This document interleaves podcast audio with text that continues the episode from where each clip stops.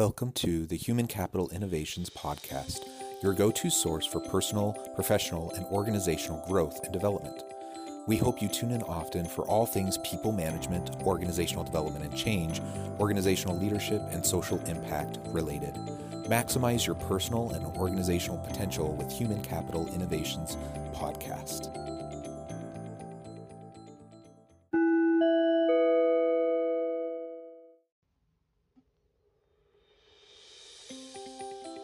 Welcome to the Human Capital Innovations Podcast. In this HBR Minute HCI podcast episode, I explore the recent HBR video How to Stop Promoting Incompetent Men.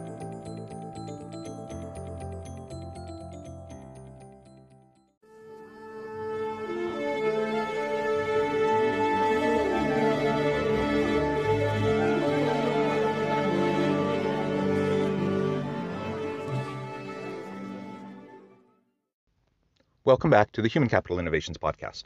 It's great to be with you again today for this HBR Minute HCI podcast episode. Today I'll be exploring the recent HBR video How to Stop Promoting Incompetent Men.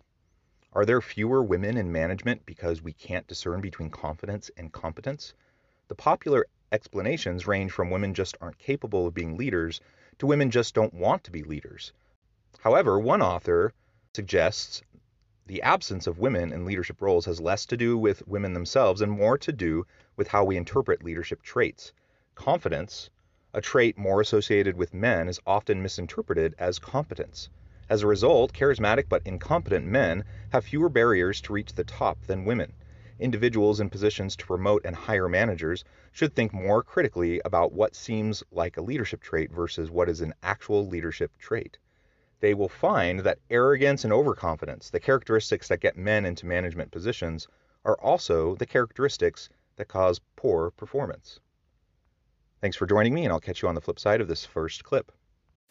I think there's no question that we are still promoting at least as many incompetent men as we were when I wrote the original article, Why Do So Many Incompetent Men Become Leaders?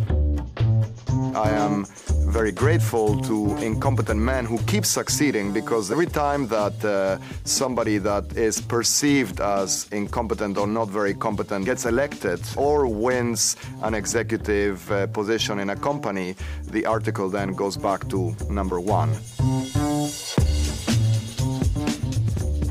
If you seem aggressive, very assertive, bold, abrasive, overconfident, there's a strong probability that people attribute competence to you, especially if you're a man.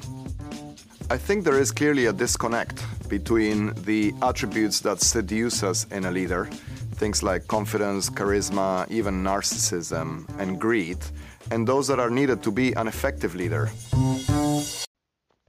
Nothing gets to me more when seemingly incompetent people get promoted uh, continuously throughout an organization. And why do they get promoted? Well, clearly, they've been able to convince people uh, who are higher up in the hierarchy that they are competent the question then becomes, well, how are they able to pull the wool over their eyes? How are they able to convince them of their conf- their competence when they really don't have it? When their their skill level, their their capabilities, and their competencies don't really match up with what they need to be able to do to be effective in the job. And what he shares, I think, is really important, and that is we have this this old-fashioned notion of what it means to be a good leader, and with that comes confidence and arrogance and uh, self centeredness and narcissism, even. And many people see those characteristics, in fact, as uh, the characteristics of an effective leader when there's actually no connection between those and they can actually be detrimental. They usually are detrimental to the effective uh, running of an organization. So we want competence, we want capabilities, we want people uh, who can do the job and I think everyone within organ, an organization would say that and set aside nepotism and, and blatant nepotism, blatant um, favoritism that sometimes happens. I think most people have good intentions and they want to promote people who are capable. Why wouldn't I? If, if I'm uh, a VP over an area, why would I want to hire someone into a senior administrative position uh, when they're not any good? It makes my job harder. The reality is, we get snowed. We get the wool pulled pulled over our eyes, and we get tricked into thinking people are competent when they're not. And so this problem perpetuates itself. Uh, add to that that once someone starts to move up a hierarchy, uh, because of the way they've led, they they start to see that as as uh, evidence of their success. Clearly, they were promoted because they are a good leader, because they uh, show that confidence, because uh, of that arrogance, because of that narcissism. And so they start to think, well, yeah, if, if that's how I was successful, that's how other people will be successful. So they want to choose other people who are like them. And it just continues, it perpetuates itself. Now, certainly there can be women who are also incompetent who get promoted. Um, it, it, you know, there's no race or gender uh, differential in terms of incompetence. The, but the reality is that there are certain masculine traits that can mask the ability, mask the competence that we may have, make it look like we're competent when we're not. And that's really at issue here.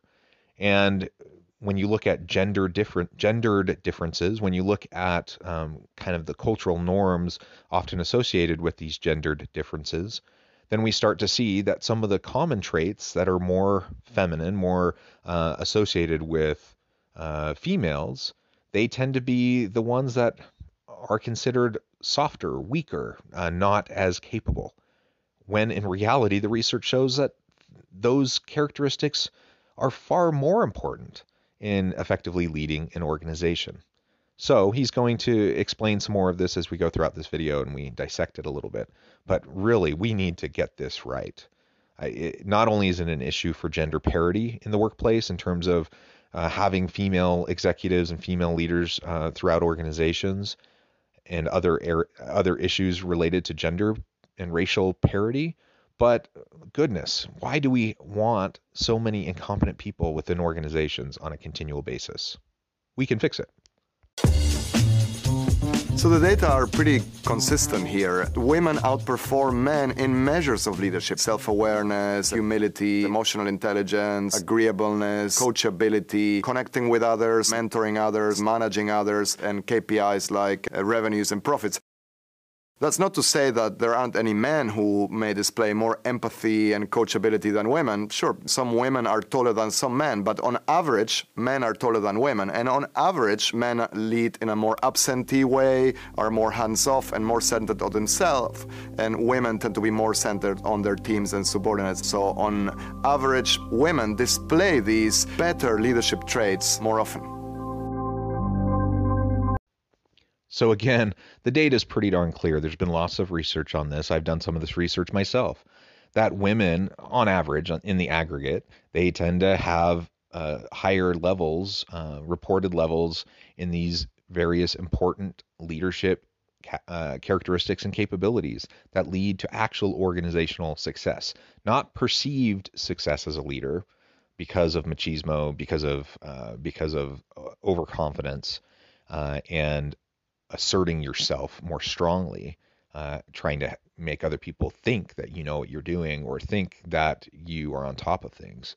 Setting the facade aside for a moment and just looking at actual accomplishments, actual productivity, actual key leadership characteristics and traits that people agree are important, women tend on average to rate higher than men like he said, that doesn't mean that there can't be men that are amazing uh, with these traits. Obviously, that's not the case.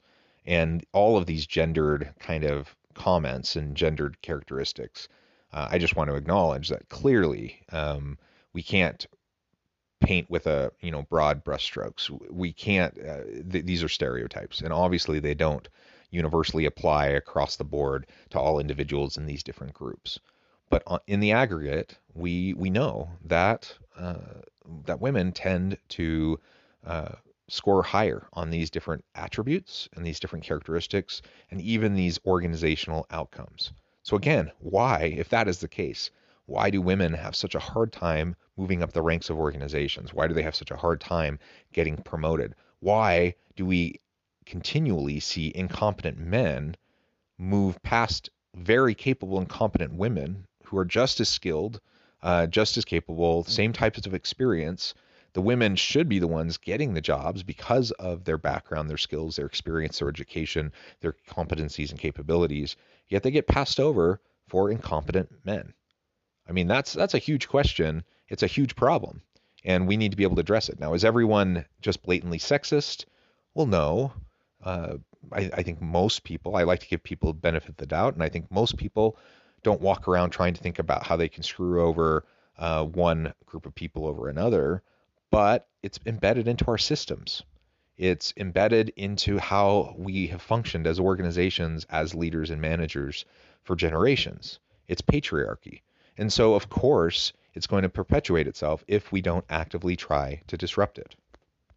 Women um, ought not to change their behaviors in order to become leaders. The world has no shortage of people who lean in when they don't have the talents to back it up. In fact, if you're really busy doing your work, managing your team, and uh, delivering results, you probably don't have time to blow your own trumpet and lean in. Having said that, women do face a kind of double blind dilemma. We complain about them when they don't lean in because they don't behave like overconfident men, and when they do, we also complain because they seem pathologically ambitious and we're scared scared of them.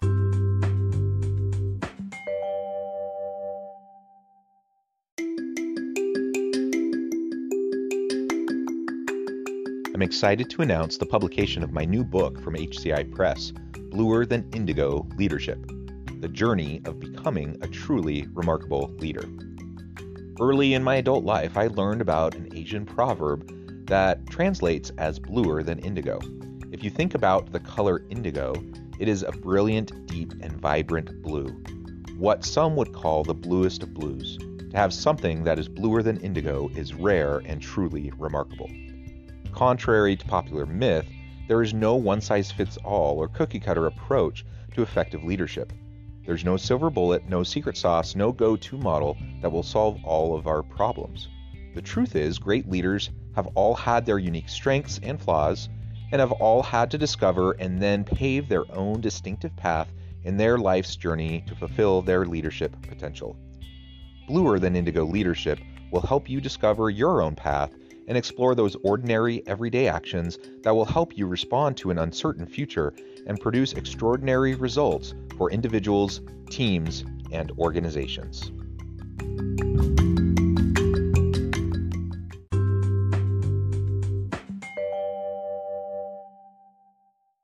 In this clip, he really does get down to and boil it down to some of the more sexist types of responses that people have as they think about women as leaders. And it really is a tightrope that women often have to walk uh, to be able to not be seen as overly assertive, overly confident, uh, overly ambitious. Uh, they need to be seen and perceived as adequately submissive, even. Again, what a sexist thing to even say. Um, but but that's the reality that so many women face in the workplace. And so even though they rate higher uh, on all these different characteristics, so many women in the aggregate uh, have have these capabilities, the the empathy, the compassion, the the ability to deal with complexity and nuance. Uh, they're not on in the aggregate as inclined to try to uh, exhibit overconfidence um, because of all of that, again, they get passed over. Um, more incompetent men get promoted, and the problem perpetuates itself. So, is the answer for women to try to act more like incompetent men? Try to, you know, beat their chest more, um, bluster, uh, more uh, overconfidence, overassertion? Um, is all of that what women need to do to be able to get a leg up and to be able to move into more leadership positions in the workplace? The answer is absolutely not. We don't need more of that. What we need are for men and women uh, who are in executive leadership roles to recognize the problem, to recognize the bias, to recognize the systemic issues at play that disproportionately negatively impact women in the workplace. Now, layer on top of that, uh, if you're a woman of color, for example, or layer on top of that other um, disadvantaged groups. Uh, maybe you're you're a little bit older. Maybe uh, your sexual orientation um, is something that uh, people question. Uh, you know, there's just so many th- different things. You start to layer all of these different um, characteristics on top of each other, and people become more and more disadvantaged. And it can be really, really hard for them to just get an equal opportunity most organizations say that they're equal opportunity. Most organizations say that they want diversity, equity, and inclusion. I don't think many people, there are some, but many people, uh, most people, will say all of those values are important. They'll say that they're working towards it. But are we doing enough? Are we really moving the needle? And if, if we're only uh, doing surface level uh, band aid approaches to these big systemic problems, we're, we're not going to see very much movement. But we can, we should do better, uh, and we need to really focus on it, get people around the table, and talk about the systemic issues, talk about possible solutions, get buy in, and start to move the needle. This is the fundamental paradox in which women are trapped. The solution to improving the quality of our leaders is not to make it easier for incompetent women to become leaders, but to make it harder for incompetent men so that we actually reward people for the potential and talent they have, as opposed to teaching them to emulate some pseudo Machiavellian manipulative strategies that won't elevate the quality of leadership. I love that. The solution isn't to start hiring more incompetent women to level up with the number of incompetent men that move into roles of leadership. It's to start actually assessing leadership capabilities, start to recognize what is actually important, and then promote based on that. Promote fewer incompetent men. And by virtue of that, you're going to see the capabilities of all these amazing women in your organization or from outside who are applying to come into the organization, and things can start to even out. Now, does that mean we can't hire men into leadership positions? Of course not. I'm not, you know, some people might accuse me of, reverse discrimination because now we're saying men, we need to just hire women to, to equal the number what we're talking about is just focus on capabilities for crying out loud. Stop focusing on gendered norms. Stop focusing on all these pre- preconceived notions. Stop focusing on um, tradition and, and the traditional uh, thinking around what makes quote unquote a good leader. Most of that's garbage. Uh, and it's just tradition and it doesn't actually mean anything for the way organizations work and run. And just start to focus on capabilities, start to focus on competencies don't allow yourself to be snowed by uh, all of the the bluster and the overconfidence that people exhibit. Wh- whether it's a man or a woman, a white person, a black person, uh, straight uh, or or LGBT, whatever, it doesn't matter. Like let's hire good people who are competent. And if we start to break down the, the systems that have held these disadvantaged groups down for so long, then over time, uh, we really can make a huge difference. If you're a manager and you want to uh, combat this problem, there are some simple basic rules that everybody can apply. Fundamentally, you need to have the humility to distrust your instincts develop an individual direct connection with others, pay attention to what they're doing, uh, use others as a validation point to evaluate people's performance, and use data, assessments, evidence to make decisions as opposed to just follow your gut feeling. So, if anything, I'm proactively asking people to discriminate more against incompetent men who want to be leaders develop the humility to distrust your instincts. We have so many implicit biases running through our brain. We're not even aware of what's guiding our decision making.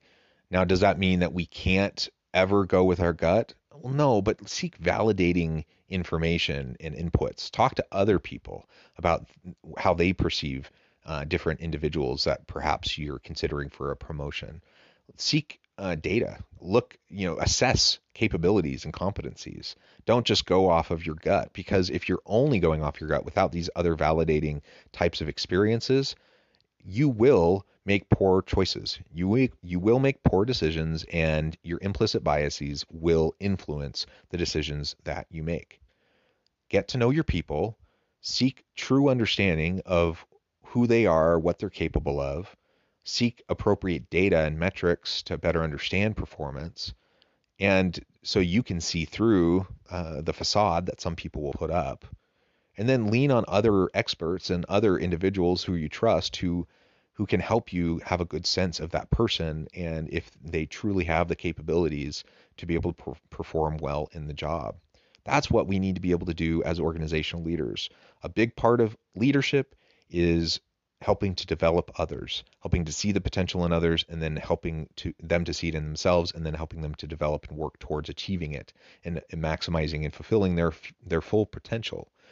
The other part of being a really good leader is to be able to recognize good capabilities in other people and surrounding yourself with great people and, and really putting together an excellent team. And honestly, I, I see so many organizations where leaders are just so crummy and it's so obvious because of the quality of the hires that they make, the quality of the promotions that they make. I don't need to look much further than to look at the quality of their team and the quality of the promotion decisions that they've made to recognize how they approach their own leadership because uh, if if they're consistently making those kinds of bad choices and promoting incompetent people whoever those incompetent people are but particularly incompetent men uh, to the disadvantage, further disadvantage of other uh, disadvantaged groups, then there's a huge problem. So exercise a little bit of intellectual humility, recognize that you can't magically discern who's going to be the best for a position. That's nonsense. Seek data, seek uh, seek other information that can help to validate your perception. And sometimes it'll invalidate your perception, and and you'll be glad you you sought out other inputs. I think this is such an important issue. Not only do I not like working with incompetent people, uh, that's that's hard enough. But working with incompetent people who think they're amazing, that's the worst. And when you start to get a whole group of people together who all think that they're awesome and they're really just uh, incompetent and they don't have a lot of integrity and they throw their people under the bus and they have a lot of personal insecurities and and they don't uh, they don't want to work closely with other good people because they're worried about being found out. You know, that's that's just a sickness in organizations. It's so dysfunctional and it, it truly is if if allowed to fester, it can destroy cultures and it can destroy organizations. So let's stop hiring incompetent people. Uh, particularly, let's focus on some gender parity and stop hiring incompetent men promote people who are actually good at what you need them to be able to do. And I think if we focus that way, inevitably we're going to see more women move into leadership roles in organizations. And we can start to solve some of this problem. Thank you for joining me for this episode of the Human Capital Innovations Podcast. As always, I hope you stay healthy and safe, that you can find meaning and purpose at work each and every day, and I hope you have a great week.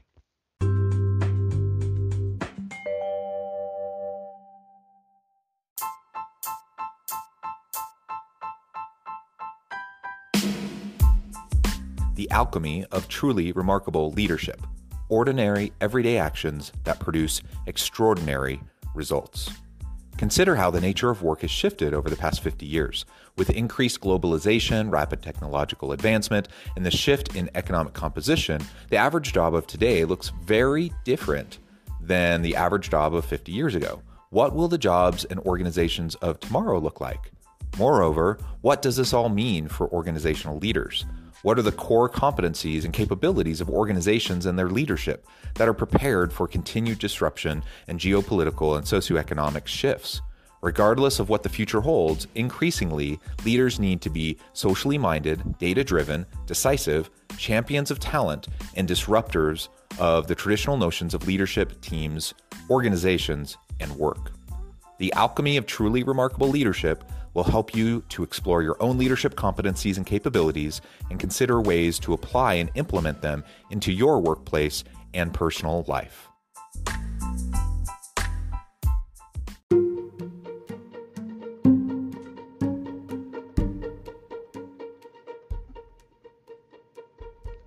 Check out Human Capital Innovations magazine, Human Capital Leadership. Human Capital Leadership is a free, interactive e magazine with the mission to help individuals, leaders, and organizations find innovative approaches to maximize their human capital potential. We publish issues quarterly in August, November, February, and May. Take a look at the latest issue and let us know what you think.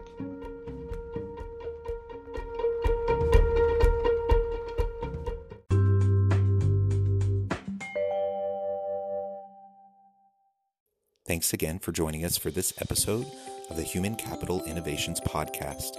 I hope you stay healthy and safe and that you have a great week.